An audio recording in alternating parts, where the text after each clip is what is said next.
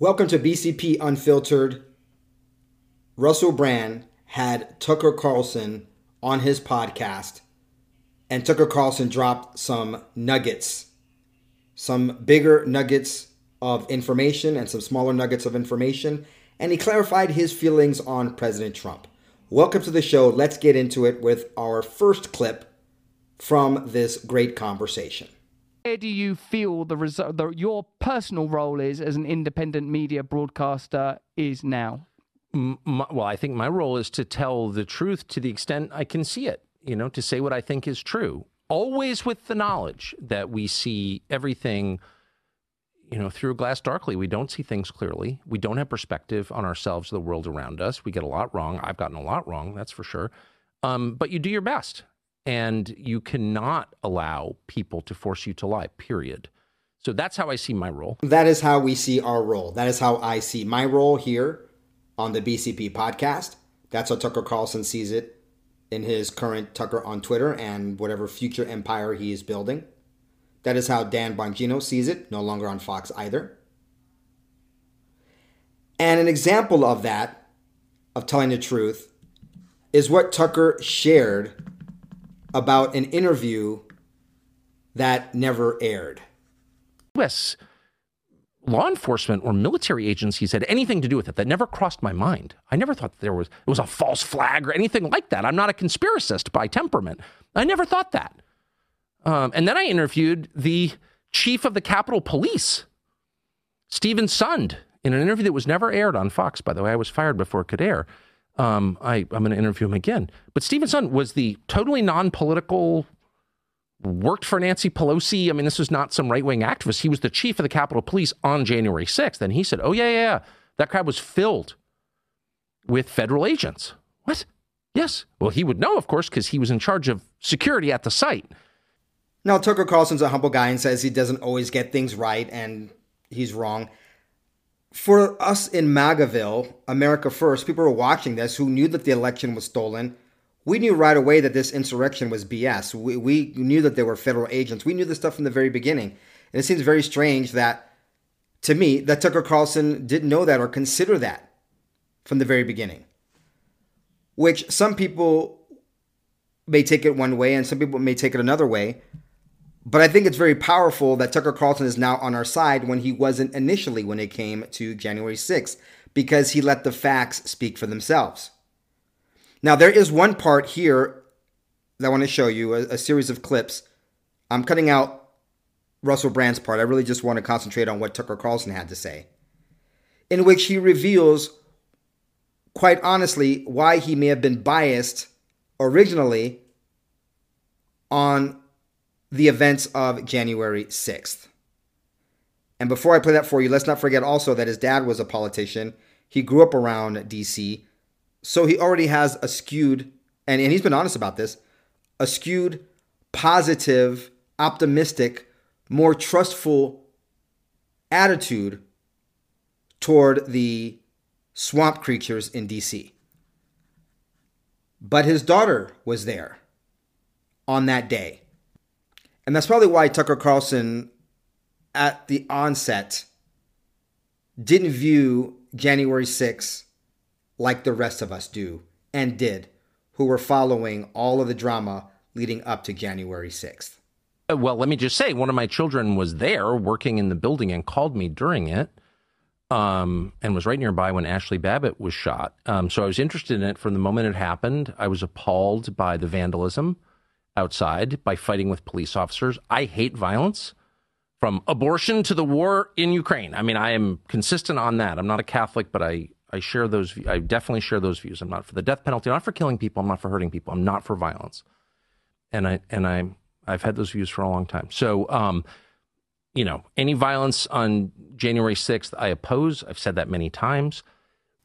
Tucker Carlson is making the argument that he's consistent on violence.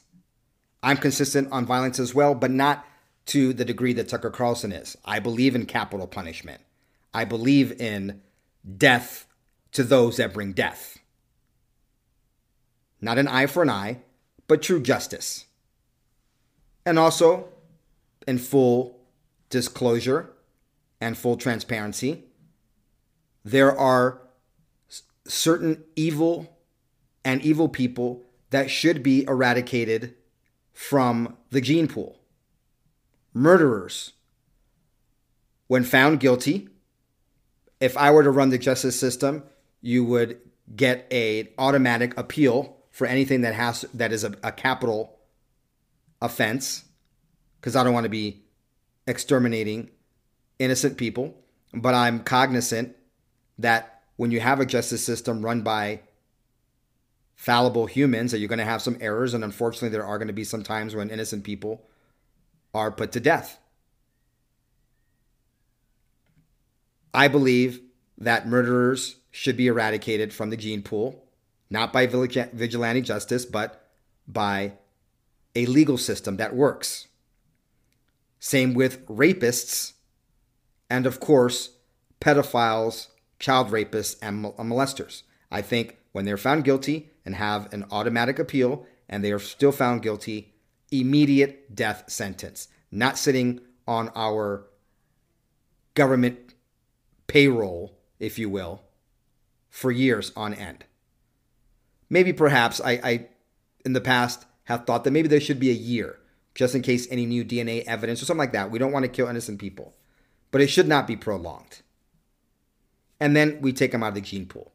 We start doing that correctly and having a justice system that works both ways. So all these elitist DC rich people who are rapists and pedophiles and murderers, they also get lethal injection, the chair, firing squad, you know, whatever it is. That's my that that's how I feel. Now, Tucker Carlson is all about no violence across the board. So that's his bias, and that's probably why he interpreted, along with his daughter being there and the confusion of the day, interpret events the way he did. He he was too close to it. He was too myopic in the beginning to really take a 20,000 foot view of the situation. Now, what he says next is very interesting. Actually, everything he says is interesting. Let's be honest. That's why Tucker Carlson is number one in our space. I would was kind of happy to leave it where it was, which is this got completely out of hand. The only reason I ever got involved in commenting on it was, I mean, we did a show that night saying, well, this is awful, right? What happened? Was the lying about it was immediate. This was a racist, white supremacist insurrection. Well, okay there was no indication to this day that race had anything to do with it at all. Like nothing. These are people who thought the election was stolen from them. There's some evidence they were right. We could debate that, but that's what they thought. That's a meaningful thing. If you've got a big population in your country that doesn't believe that your elections are on the level, you need to figure out a way to convince them that the elections are on the level, or else you can't have democracy because yeah. it's a faith based system. It is a faith based system. We have to have faith in our system that our as the left likes to call it, our democracy, that our representative form of Republican, and I don't mean that in the party sense, but we are a republic, that, that our republic's form of representative democracy works. And we, of course, lost faith because 2020 was stolen. There's not just evidence, as Tucker Carlson says, that it may have happened, there's absolute irrefutable evidence at this point that our elections were rigged and stolen on behalf of Joe Biden. Plus, just the obvious common sense that a very unpopular man does not beat the most popular incumbent president in the history of this, of, of this country. And of course, one of the things that plagued us and continues to plague us, unfortunately, are the voting machines. So that was the first thing I noticed. There was no effort at all to convince people actually electronic voting machines are secure, which they are not. By the way, that's a lie. In any country that has electronic voting machines is by definition at risk of having its election stolen. By definition, no country that cared about democracy would have electronic voting machines, okay? First thing. But no one even, and by the way, many Democrats have made that point. Not now, but mm-hmm. 10 years ago there was no effort to reassure anybody. They immediately used it as a cudgel to make their political opponents shut up, and in a lot of cases, to send them to jail. Of course, because that is the Marxist playbook. You attack your opponent and you jail them. like we're seeing them do yet again or attempt to do yet again with President Trump. But how many people in his circle have gone to jail? From Manafort to Michael Cohen. How many people have been arrested? Like Steve Bannon, etc.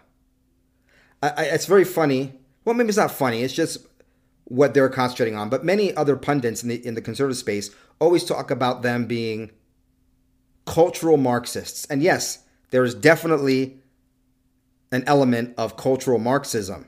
But damn it, these are hardcore, true blue, pun intended, hardcore Marxists.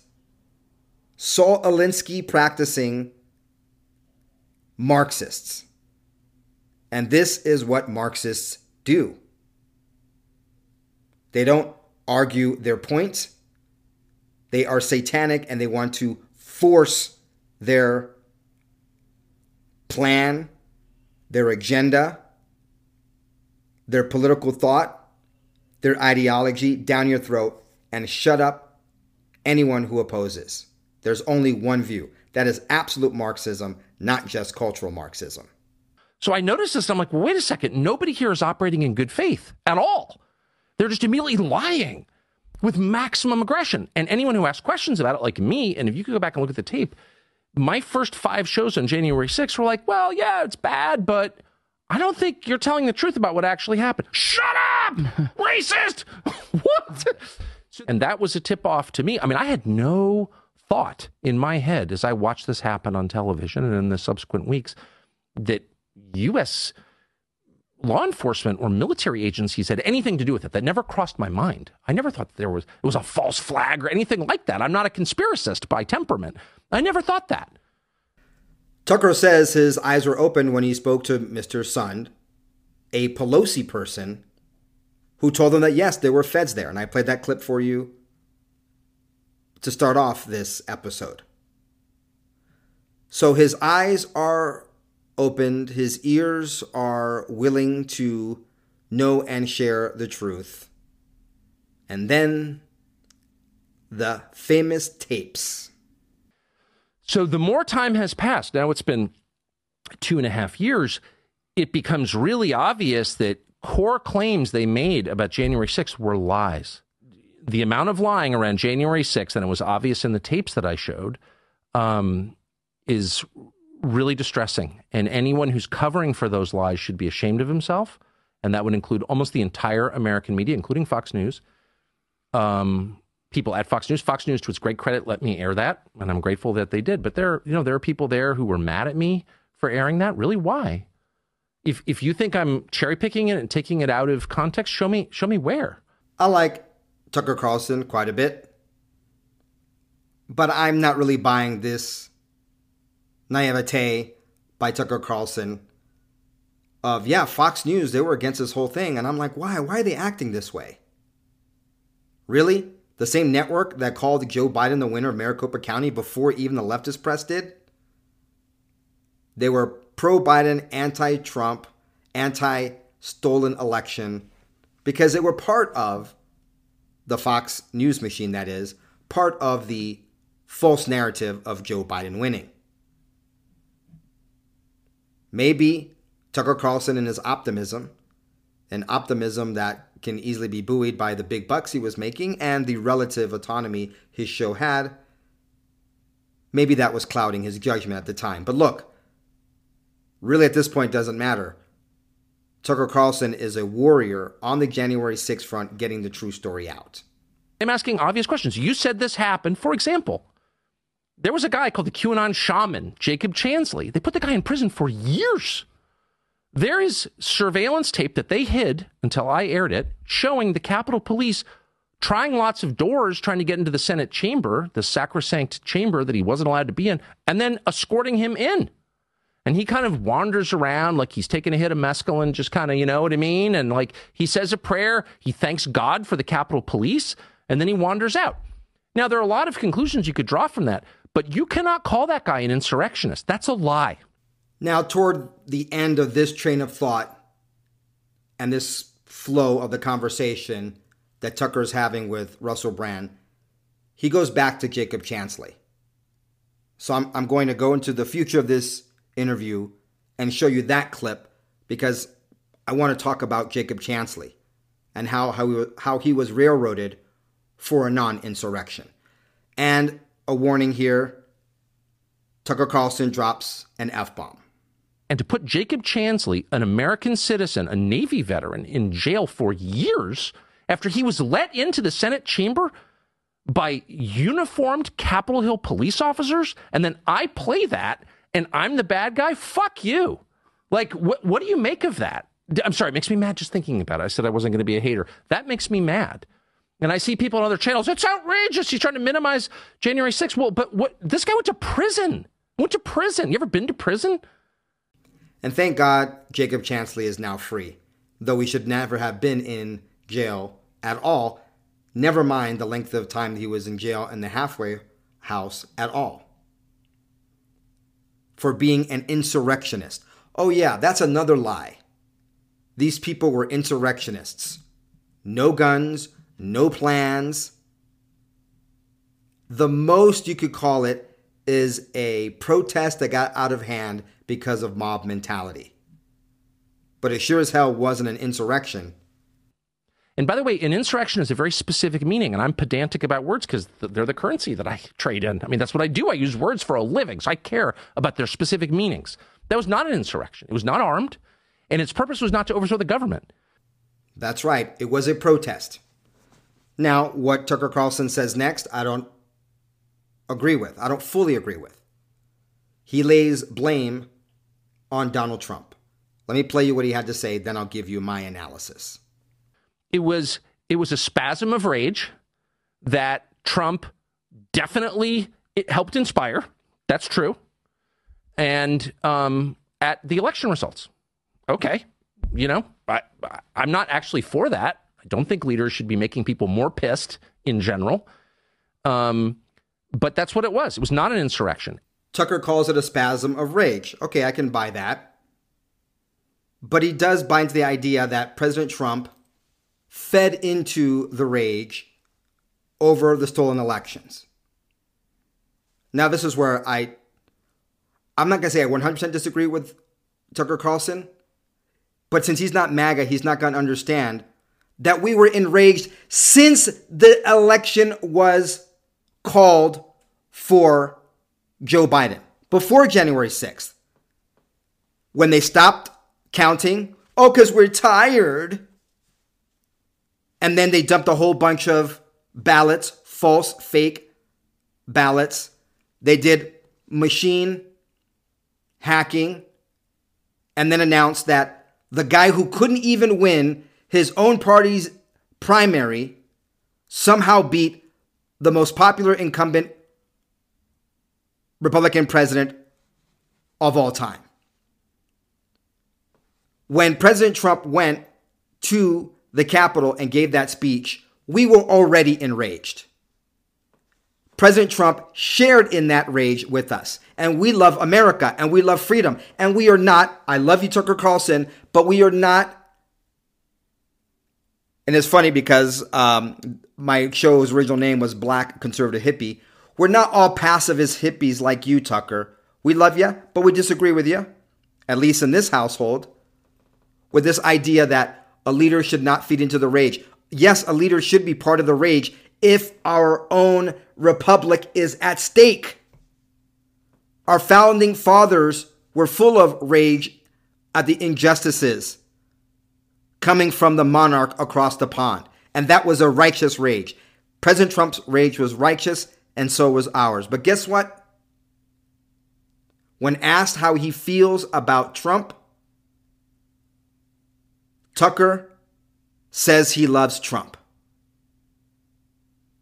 that he's a historical figure, and then he goes into details why he loves Trump.